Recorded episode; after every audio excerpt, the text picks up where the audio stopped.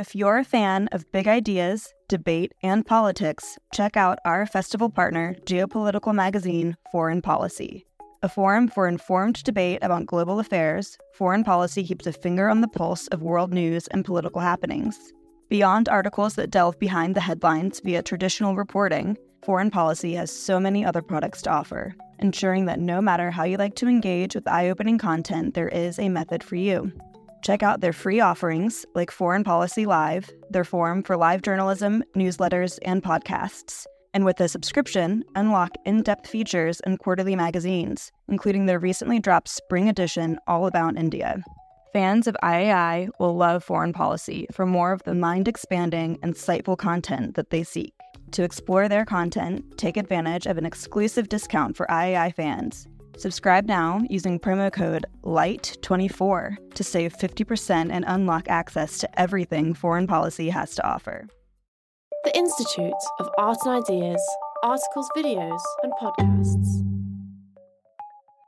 Hello and welcome to Philosophy for Our Times, the podcast that brings you the world's leading thinkers on today's biggest ideas. What can values and desires around the world tell us about the nature of morality? To help us discuss moral relativity, we're joined this week by Joel Robbins, author of Becoming Sinners and professor of social anthropology at the University of Cambridge. There's no rational way to decide universally and in the abstract which one you should choose. Should you choose justice? Should you choose mercy? It may be that in particular situations you know what you want to choose, but if you were setting up a society, there's no rational way to say, yes, we're always going to put liberty ahead of equality or always justice ahead of mercy, etc., etc. If you enjoyed today's episode, don't forget to like and subscribe wherever you get your podcasts. Leave us a review, join the conversation on Facebook and Twitter, and head over to our website, iai.tv. If you enjoy our podcast, you'll love Philosophy Talk, a radio show, podcast, and online community created by our friends at Stanford University. Head over to philosophytalk.org to check it out. Back now to Joel Robbins. Different cultures promote different ideas about what counts as really high level goods, as what a society should really strive for. Uganda people think a good society is one in which everybody has lots of opportunities to take part in relationships of hierarchical interdependence between patrons and clients, that that feels like a good and secure life there. The Urapmin people in Papua New Guinea define the good life as one in which people have as many relationships with other people as they can, where both sides treat each other as equals. Euro Americans, Western culture, roughly speaking, tend to value a world in which individuals are free to become who they choose to be, unencumbered by personal, economic, or political relationships that would prevent them from exercising this freedom. But these are just three examples. I could have given you other examples of different versions of the good. But I really just want to establish that if you look across cultures, you can see that people are defining the good in different ways. What should these differences mean for our moral lives? What should these kind of differences mean for the lives of people who do learn about them? Or why should you want to learn about them? What's in it for your own moral life. For a good part of the 20th century, people would link this kind of knowledge of cultural differences to their own moral moral um, lives by taking the position of relativism. Okay, they would say that a good person is one who recognizes that ideas and ways of behaving and notions of morality are different across cultures, and a good person is one who trains themselves to understand these differences and therefore makes themselves tolerant of them. A good person is the kind of person who could look at the Azande saying that the granary collapsed on the person underneath it because the person underneath it had been attacked by a witch and could realize that that's a perfectly reasonable way of thinking in Zande in the Zande world and that it, it can le- it can give you a way of managing death that's very productive in that world, and therefore you can be tolerant of those different ideas. That was this notion of relativism that you learned about other cultures so you could make yourself a more tolerable person. Okay? Of course, as I also mentioned, relativism wasn't just about saying other people's ideas make sense in their own terms. It also said similar things about their moral understandings. It said you can't judge other people's moral understandings and judgments on the terms of your own culture's moral ideas, right? So, for instance, let's take a society in which marriages link families, and families are the key building blocks of the political world, and therefore marriages are major political events. In societies that are like that, and there are many of them around the world, marriages tend to be arranged by adults, not by the younger people getting married. And that's thought to be morally appropriate. Indeed, it's thought to be morally wrong and selfish for young people to marry on the basis of their own feelings. It says that marriage is so important to the political structure, it has to be managed by the parental generation. That's morally right. It would be immoral for people just to act on their own feelings, which can be passing, after all, as we know, by the divorce rate. Okay? the argument from a relativist would argue that only when you judge arranged marriages from the point of view of a culture that puts individuals and their free choices first, the only if you judge arranged marriages from the point of view of a culture where the highest good is individuals getting to make their own choices for themselves, would you judge arranged marriages in that other culture as morally bad? In fact, you might call them, as they're often called in England, forced marriages, right? A relativist would say, morally, you shouldn't do that. You are judging them from the point of view of your own cultural understandings. You should take the time to learn why they make sense for the people who do them. Okay? On the basis of arguments like that, moral relativists promoted the idea that tolerance was a key virtue. You might want to study anthropology, you might want to learn about other cultures so that you could become a more tolerant person. That would be a good moral project that is a good moral project. Fewer and fewer people these days are attracted to this kind of full blown relativism. There's been a kind of hardening of moral attitudes, at least at their edges, you know, at least when it comes to looking at people from other cultures. More and more these days, people, even educated people, even some anthropologists, want to be able to identify and condemn practices they think are evil, even if they have to make those judgments that a practice is bad across cultural boundaries boundaries. More and more people want to be able to morally judge people living in societies other than their own. They're not willing to make the relativist.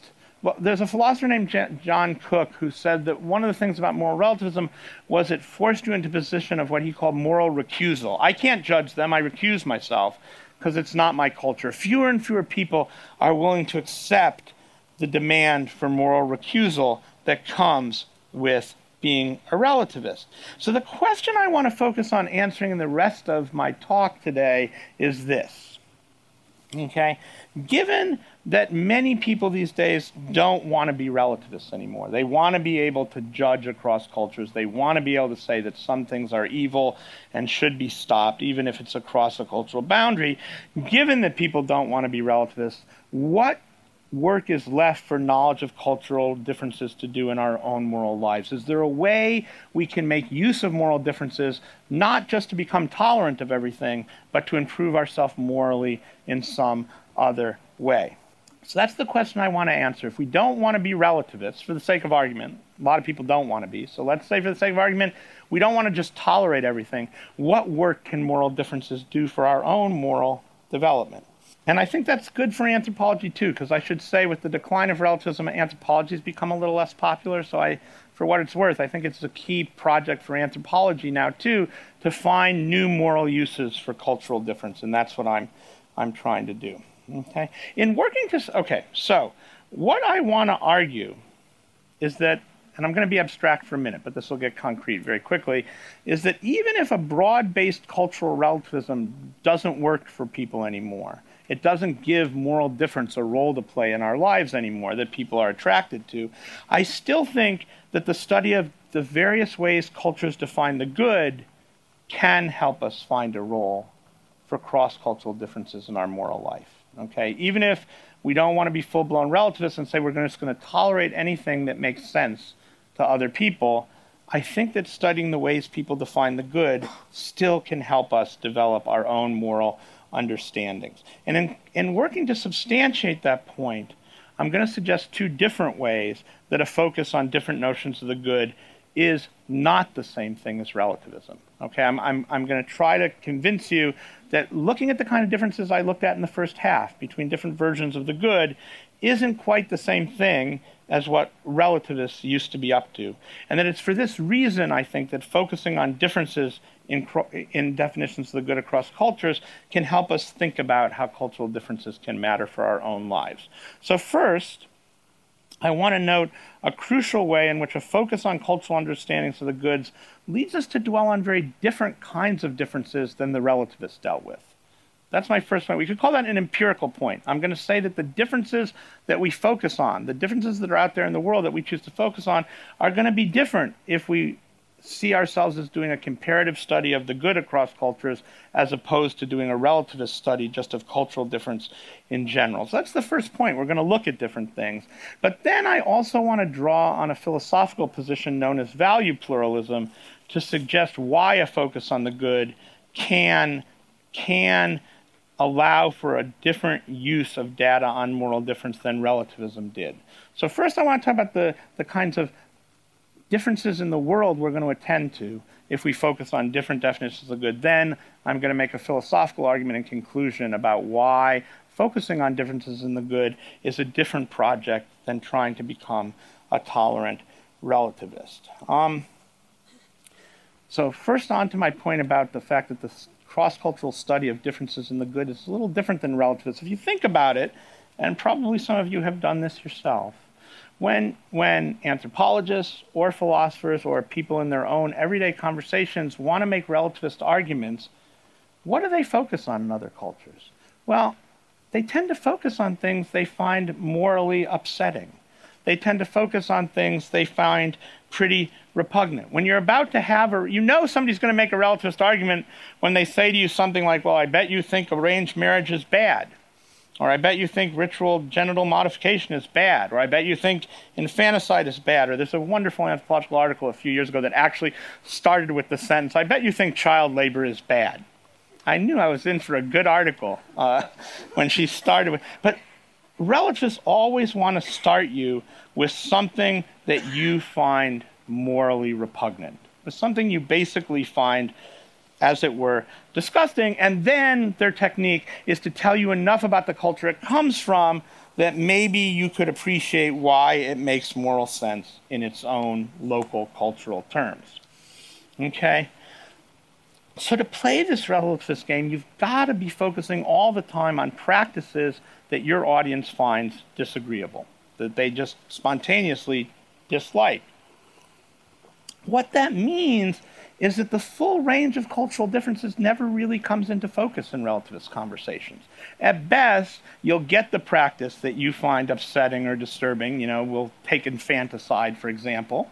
And then you'll get the cultural ideas that make sense of it. But the focus really is on the practice that, that you don't like. The focus is very rarely on what those societies define as the good that they're trying to reach.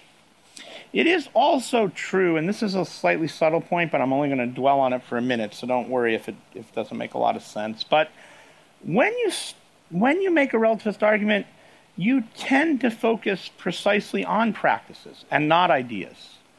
The trick is to hold up a practice like, well, these people murder a lot of children at birth. Murder is already a judgmental term. They, they end the lives of a lot of children at birth. That's infanticide. Or they practice arranged marriage. Or or et cetera, et cetera, et cetera, you're focused on their practices, not on the goals and ideas that motivate them to do what they do.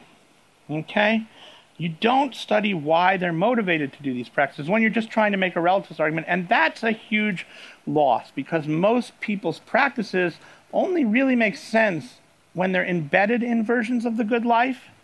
And I'm arguing that we should focus on those versions of the good life. So just take the practice of queuing in the UK, for example, right, which I know is a very important part of, of British culture. That's a practice. I could hold it up just as a practice, and in fact, in some places, people find that pretty exotic, right? That the British take it so seriously, right? But the point is to really understand why British people are so committed to the practice of queuing and why it's so important to do it right, you've got to know that it connects up with very important values about fairness, about people getting what they deserve, about playing by the rules, about punishing people who don't play by the rules and reporting people who do. So if you just focused on the practices, isn't this weird? British people queue up all the time. That that looks immoral to us. You're missing out on the real story, which is the, the very important notions of fairness that that practice serves to put into play.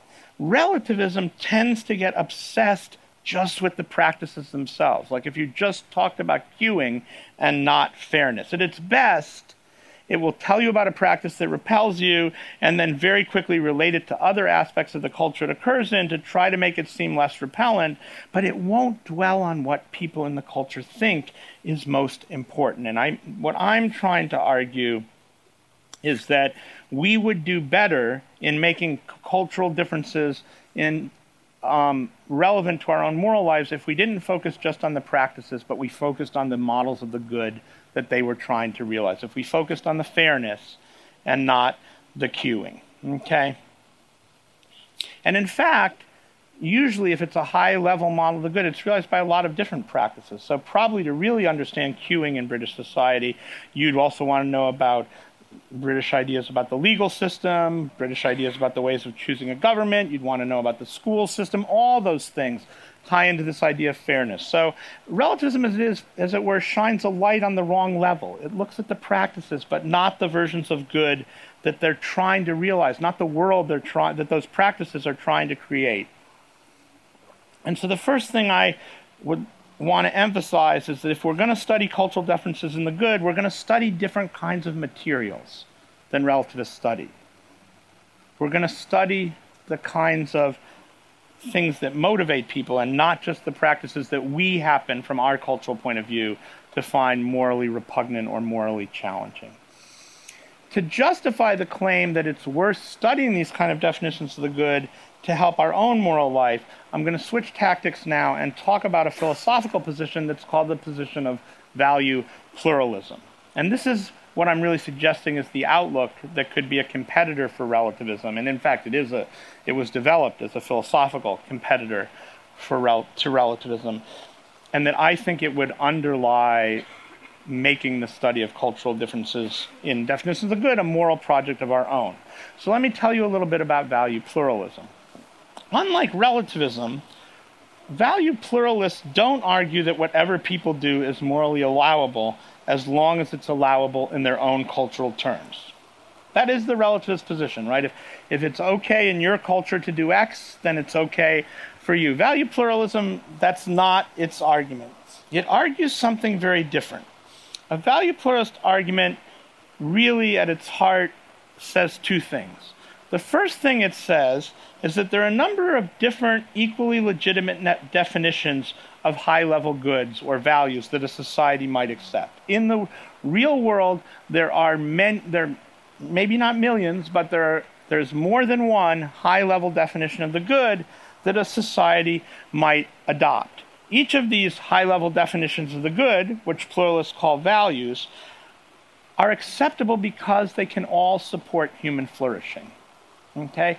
If you happen to adopt a value that doesn't support human flourishing, then a value pluralist will say, you know, that's that's not a good definition of the good. The, the, the example people love to use is the example of the Shakers, a small religious group um, formerly in the United States, who were so committed to the idea that the good was being sexually pure that people weren't allowed to have any sexual relations at all, and the religion died out, as you might imagine, because they didn't reproduce. All value pluralists say, you know what, that's just, it's a model of the good, it is, but it, it doesn't support human flourishing, they would say, right? So there are some things, unlike relativists, they're going to reject because they don't support human flourishing, but they do say, in the real world, there's more than one kind of value, more than one definition of the good that can support human flourishing. So that's their first point.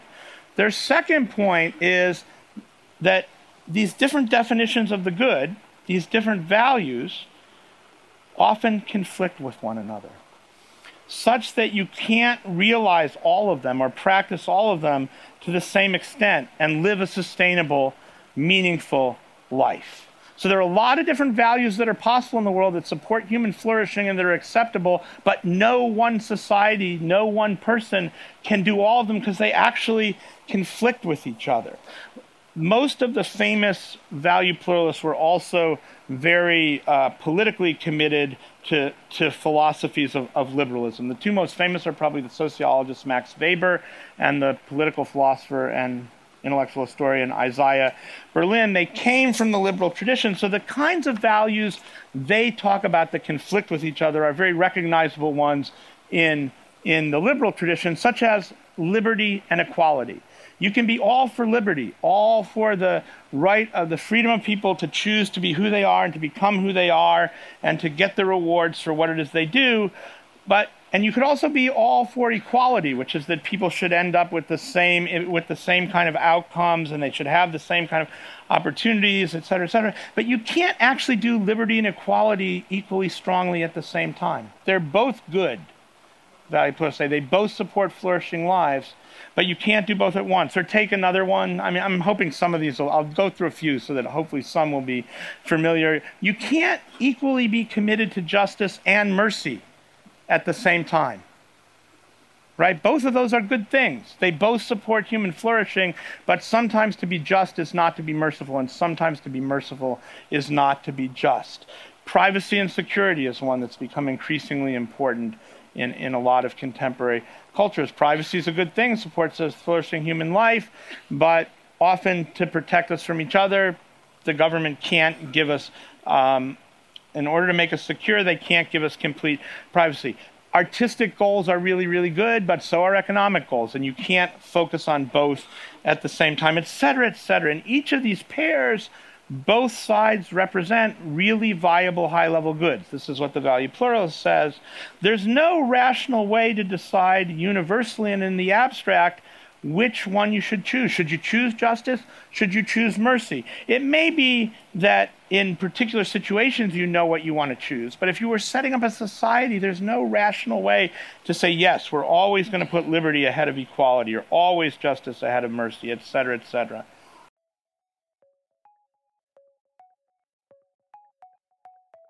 Do you want to hear more from the world's leading thinkers? If the answer to that question is yes, subscribe to iai.tv for unlimited access to thousands of debates, talks, articles, academy courses, and live events. Are you bored of the surface level news, politics, sports, and entertainment coverage on your newsfeed? Go deeper.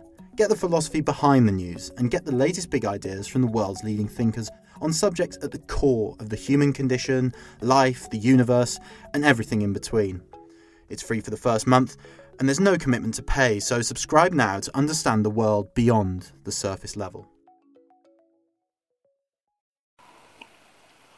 You can't prioritize them both to the same extent because they just don't work together perfectly. So that's what value pluralists are saying. There's a, quite a few viable high level goods in the world, but they don't all work together very well. So every person um, and every society is going to have to choose which of them to prioritize. And that's hard. It's hard because both sides of these kinds of choices are good. So, in choosing one kind of good, say, I want to focus on liberty, you're going to lose out on another kind of good, like equality. Isaiah Berlin famously said, These are tragic choices. They're tragic for societies, they're tragic for individuals, because while you choose to get the most of good A, you are definitely losing out on something else that is also good. You can't not lose somehow, and that's why it's a tragic choice. You could choose freedom as your highest value. And if you did that, you might be able to walk into the airport and go straight to the plane without going through security. That would be real freedom, right? If you travel at all, that would feel pretty good. You might be able to shut down all the CCTV cameras that are everywhere, right? If you wanted freedom to be your highest good. But if you did that, you would certainly lose out on security, which is also something you think is good. Or you could choose liberty as your very highest value, and you could give everyone the maximum chance to become whoever they choose to be. Okay, but you know that if you do that, you're going to give up on making everybody equal because some people are going to achieve more than others. Some people are going to start out with advantages other people don't have. So you can't choose all of them equally, you're going to have to make a tragic choice. You're going to have to choose one good and lose out on another one. Max Weber, even a little more poetically than Berlin, who called them tragic choices, put it that these high level values that are really viable, that really support human flourishing but don't work together, are like warring gods. They're all warring gods who are fighting for our attention, and we have to choose which of them we're going to serve. So, for, uh, for value pluralists like Berlin and Weber, life is full of hard choices. There's more than one legitimate version of the good life that you could pursue and that your culture could pursue, but every person in every culture has to choose one of them to stand behind. You can't choose them all because they don't work together. Okay? Once we realize, along with the value pluralists, that it's an inherent part of human life that we have to make choices between equally good but conflicting values, that is, we have to make these kinds of choices if we want to have a meaningful moral life, then we're ready to return to my main question, which is what, what, what can cultural differences and definitions of the good mean for your own moral practice? Right? Because maybe it's obvious where I'm going with this now, right? My culture, your culture, anybody's culture introduces us only to some genuinely good values that exist in the world, okay? And that can support human flourishing. Our culture introduces us to some definitions of the good, those definitions that our tradition has chosen to focus on and to develop. But at the same time, every culture, your culture, my culture, the Urapmin culture, Buganda culture, right, also directs our attention away from what are, in empirical terms, equally good values that other traditions focus on. When we follow our own culture's primary values, which I think most of us do most of the time, but that's a that's an anthropological point we could debate. But when we follow our own culture's primary values, we forego the chance to make the kinds of difficult decisions between all the viable high level values that really exist. We forego the chance to really examine all the kinds of definitions of the good that support human flourishing and make a conscious, responsible choice between them, right? We actually go through our life embedded in our own culture not really making the tragic choices that are out there in the world. This is the value pluralist speaking. Not really choosing between the warring gods. We just focus on what our culture lays down, but at least according to Weber in Berlin and other value pluralists, to be a really morally responsible person, you should inform yourself about all the viable ways of living a good life and then make those hard choices. And this is where learning about cultural um, cultural different cultural definitions of the good could come into our moral lives. It could help us become more conscious of the options that are there, and it could help us make the choices from a more responsible position. To think about how this might work in concrete terms, let's go back to the high level values I discussed from Buganda and the Urapmin case in the first lecture for a minute and contrast them with individualism again. That's what I was doing in the first lecture. And ask how this would work if we saw ourselves as having to make choices between these different high level versions of the good. What would it mean for our moral lives to seriously entertain the Buganda value of creating a world of hierarchical interdependence? Or the Urapmin value of creating one filled with as many egalitarian relations as possible? What if we had to make a choice between realizing those values or our own? What, what would that tragic choice be like for us. In the interest of time, let me start to. I'm not really. I'm, well, you'll see. I'm not. Can't really claim to be answering this question, but to explore this question, that's a good way out. Um, let me be. uh, let me simplify things a little bit. In fact, I already simplified them this way earlier on, but just very quickly. Urapmin and Buganda are really quite different because one values hierarchical relations, one values equal relations, but both of them value relations, right? So let's simplify things for, for a moment and say, what if we looked at the value of having relationships of any kind versus the value of focusing on the individual and their own relation and their own development and treating their relationships is very, very secondary. So, what if we decided we were going to treat relationships as fundamental in the way Buganda and Urapmin both do? Not the individuals who are linked by relationships, they're not going to be our focus, but the relationships themselves, right?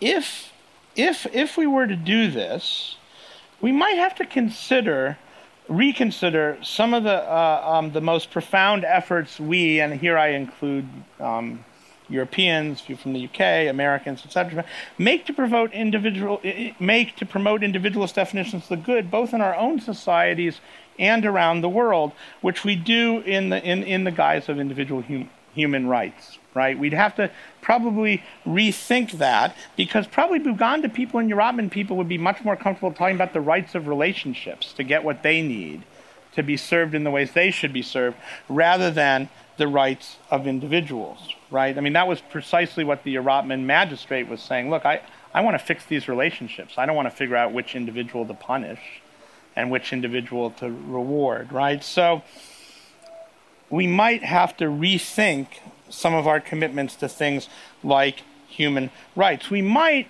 for example, also have to rethink if we were going to put relationships first, a decision that, like the one that was recently made in the United States, to ex- export um, refugees from our country, adult refugees, while, while keeping their children behind in the country because the, the parents had different rights as individuals than the children has as individuals. You all know about this case, right?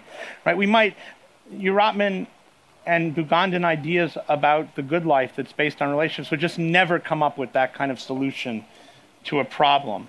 Now, of course, that case, it really is like you couldn't design a case to make individualist values look worse than that one did, right? I mean, I get that. Nobody really, I think, almost immediately, as soon as it became public, almost nobody felt that was a legitimate thing to do. But it did make a certain individualist sense.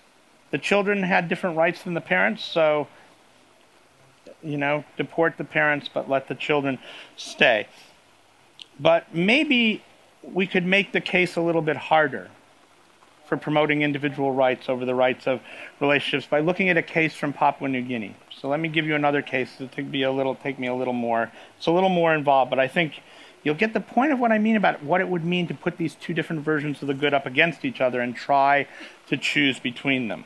So this is another case from Papua New Guinea. It's not from the Urapmin, it's from a group, another group in the highlands of, of, of New Guinea called the Wahgi. And let me lay out the basic facts of this case as simply as I can. There was a man named Willingal, and Willingal had been protecting, he'd been sort of the bodyguard of another man from his father's clan. They both had their, the, the, the two of them, their fathers were from the same clan, so Willingal had been a bodyguard of this other man, and Willingal had been killed while acting as a bodyguard of this other man. After he was killed, Willingal's mother's people, his mother's clan, sued, as it were, his father's clan, said, You didn't look after him, you didn't take care of him, you didn't protect his life, and we have an interest in his life too, because he belongs to us too, and therefore you need to pay us something to fix our relationship with you. You've taken something from us by not protecting our child. Now you have to give us what in New Guinea is often called compensation. So they demanded compensation for Willingal's death from his father's clan. The father's clan agreed that they needed to pay this compensation. It was a high compensation. It involved a lot of, of material goods, but it also involved sending um, a young woman of their group named Miriam, who was actually a daughter of the dead man, Willingal, in marriage to his mother's clan, right? We gave you our son. You didn't look after him. He got killed. Now we want his daughter back to marry one of our boys, and that will fix the relationship between us. Okay? Miriam, the young woman involved, at first agreed to this. Now, note, she agreed to it on a very relational terms herself. She said, Look, if I don't go in marriage, then one of my sisters or my cousins is going to have to go. So it's fine. I will be part of this compensation. I'll marry somebody from my father's mother's group. But later on, after she thought about it, she decided she actually didn't want to be married in this way. And her reasons for not wanting to be married in this way were a little more individual. She'd been taking a correspondence course and hoped that if she did well enough in this course, she could then attend secretarial school. And if she was successful at secretarial school, she could move to the city and find a way to, to escape her life as a rural Papua New Guinea person sort of living in a condition kind of like in Urapmin, where you're not part of the cash economy and where you work in your gardens, etc. And what she was saying was, look, I don't want to get married until I've done the most I can to realize my goals for myself. So I've finished my correspondence course, hopefully gone to secretary of school, et cetera, et cetera. I don't want to be married now. I have other things I'm working on. And to gain support for a position, she wrote to the national newspaper in Papua New Guinea asking for help. And the national newspaper actually got pretty interested in her case and started to cover it very extensively in the headline writing kind of argot that she got swallowed up and she became the Compo girl, the compensation girl. So if you want to Google this case, it's the Compo girl case. Okay? They covered her plea that somebody help her not have to be used as part of this compensation payment to be married off to her father's mother's clan. As it happened, the Chief Justice of the National Court of Papua New Guinea, who didn't know any of these people, he lived far from where the Wahgi live, read about her case and decided that it actually was a very important case that should be heard in the national court. Okay, because he thought it really tested human rights against local indigenous customs. And he was able to find an NGO that would provide a lawyer that would represent Miriam, and so her case was in fact heard in the national court, and the judge decided in her favor. He decided that she had a right not to be part of this marriage compensation payment, that she had a right not to have to marry her father's mother's people. Okay? As he put it, he, he acknowledged, the judge acknowledged in, in giving his ruling that there was a real difference in definitions of the good here. He said, Look, I understand that for, for Miriam's people, the Wahgi people, he, as he wrote in his decision, there's a complex set of underlying social values associated with intertribal marriage in a complicated network of relationships. He realized that her being married in this way was part of preserving a whole net of relationships between her mother's people and her father's people, but still, he concluded that what he called the modern value of individual rights which is supported by the Papua New Guinea government on the national level, had to trump local customs in the national court. He said on a national court level, individual human rights have to have to trump these local definitions of the good that have to do with preserving relationships and, and repairing them when, when they've been broken. It's an interesting case. None of the anthropologists who wrote about it, and quite a few anthropologists did because it was pretty widely covered in the press, none of the anthropologists criticized the judge for his finding, but they spent a lot of time elaborating on the relational definition of the good that made sense of the, of the practice of compensation in the first place. They spent a lot of time on the part of his decision he set aside, which is why locally her marrying her mother's people would be a good thing. Why it would help support this idea that the greatest good is to have as many relationships as you can and to keep them in good working order. They also suggested that it might not really be good for Miriam, in even in individual terms, to be torn out of the relational network in which she'd lived her life to that point. It's actually true, and you'd have to know more about New Guinea, but she was already taking a she was taking a correspondence course because she'd already been put out of the school system, right? She hadn't done well enough up to grade six to go on to the next level of schooling. And so her chances of actually realizing her goals of passing the, the correspondence course, being able to go to secretarial school, and then being able to work in the cities was not high. But it's really only in the cities and really only in working in the market economy that you could live as an individual in Papua New Guinea, right? Not as somebody embedded in all these relationships. That you could you could only take care of yourself in Papua New Guinea if you had a much fancier education trajectory than Miriam had. So that that was a concern of the anthropologists. But but we don't actually know what happened to Miriam. I mean, after the case was over, the press the press stopped paying attention to her, and I, at least I don't know what happened to her. And, and I don't really want to try to decide whether the judge's ruling was in her best interest. That's already a question that assumes that individuals and their lives are where we find the highest good, if that makes any sense. What I would rather do is, is, is um, or why I've mentioned this case, is because I think it presents precisely the kinds of conflict between two high level definitions of the good that value pluralism asks us all to think about and asks us all to face and decide how we want to live our lives in the shape of the society we would like to live in. I think the first case I gave you really quickly, the, the very recent U.S. case of the children taken away from their parents who were deported from the country, um, would push us to think hard that maybe we should value relationships more than we do, right? Maybe the idea of breaking up families because the parents and children have different individual rights in a given case isn't worth it. That we should value relationships more highly than we currently do. That would make us more like New Guineans. On the other hand, the case, in the case of Miriam, our intuitions may go in a different direction. We may think, yes, it's good that her individual rights were really vigorously protected against the rights of the relationship she was embedded in that would have had her marrying as part of this compensation payment. I'm just talking about our intuitions. That first case may make us say, wow, that, that kind of individualism is really bad that would take parents away from their children. In Miriam's case, we actually might think, well, that individualism is pretty good. There's no real, there's no easy way to decide which of our intuitions in this regard we should attend to. That's why our choices are tragic, right?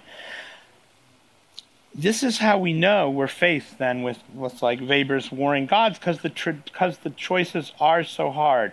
My claim is that we should study cultural def- differences and definitions of the highest good precisely so that we can find ourselves confronted with these kind of hard decisions more often than we do. And why should we do this? We shouldn't do it because anthropology or anybody's study of cultural definitions definitions of the good is going to tell us what the right choice is. That's not what we can be looking for, what, what the right definition of the good to have is. Why we should study these kind of conflicts between definitions of the good is so that we can expose ourselves so is so that we can sharpen our moral outlooks in ways that make them more responsive to the full range of definitions of the good that have been proven in various places to lead to flourishing human lives. The Wahgi people that Miriam comes from live flourishing human lives. A lot of people in the United States live flourishing human lives. A lot of people in Buganda live flourishing human lives. We should confront ourselves with all of the versions of the good that support those lives, not because then we can always make the right decision, but because any decision we make will be better informed. Our decisions will still be tragic because that's the value pluralist notion is you're going to choose one good, you're going to lose out on another good. That's their definition of tragedy. You can't have all the good in the world. So our decisions will still be tragic, but they'll be our own decisions. And hopefully, if if we if we've exposed ourselves to a lot of different definitions of the good, they might be better decisions overall for whatever context we find ourselves in. One of the founders of anthropology was a French scholar named Marcel Mauss, M A U S S. And he once wrote, I'm just going to quote him here. I've quoted this before, and somebody said, This is how you pray, isn't it? This is your prayer. So I'm going to read you uh, Marcel Mauss's quotation, which may also be my prayer. Uh, Marcel Mauss says, quote, A civilization must be defined more by its deficiencies, its shortcomings, its refusals to borrow, than, from, than by what it has borrowed, the points it shares with others. I would interpret Mauss as suggesting here that in the end, societies, and maybe even our own moral lives, may best be judged by the genuinely existing definitions of the good that we had access to by looking at the cultures of other people, but that we failed to really consider. We might be judged more by that, the versions of the good that we could have learned about but didn't, than we are by the definitions of the good that are firmly established in our own tradition and practices and that therefore come most easily to us. Myopia, when it comes to really existing definitions of the good or really existing values, would then be the gravest kind of mistake a society or person can make. So, on this understanding, learning about cultural differences in the definition of the good has a crucial role to play in our moral lives. For it's only by doing so that we can responsibly make the tragic choices that all people and all societies must make as they to endeavor to create their own versions of the good life. Thank you. Thanks for listening to this week's episode of Philosophy for Our Times. Remember to like, subscribe, and review wherever you listen. And tune in next week for more big ideas from the world's leading thinkers. Look around. You can find cars like these on AutoTrader. New cars, used cars, electric cars, maybe even flying cars. Okay, no flying cars, but as soon as they get invented, they'll be on Auto Trader. Just you wait. Auto Trader.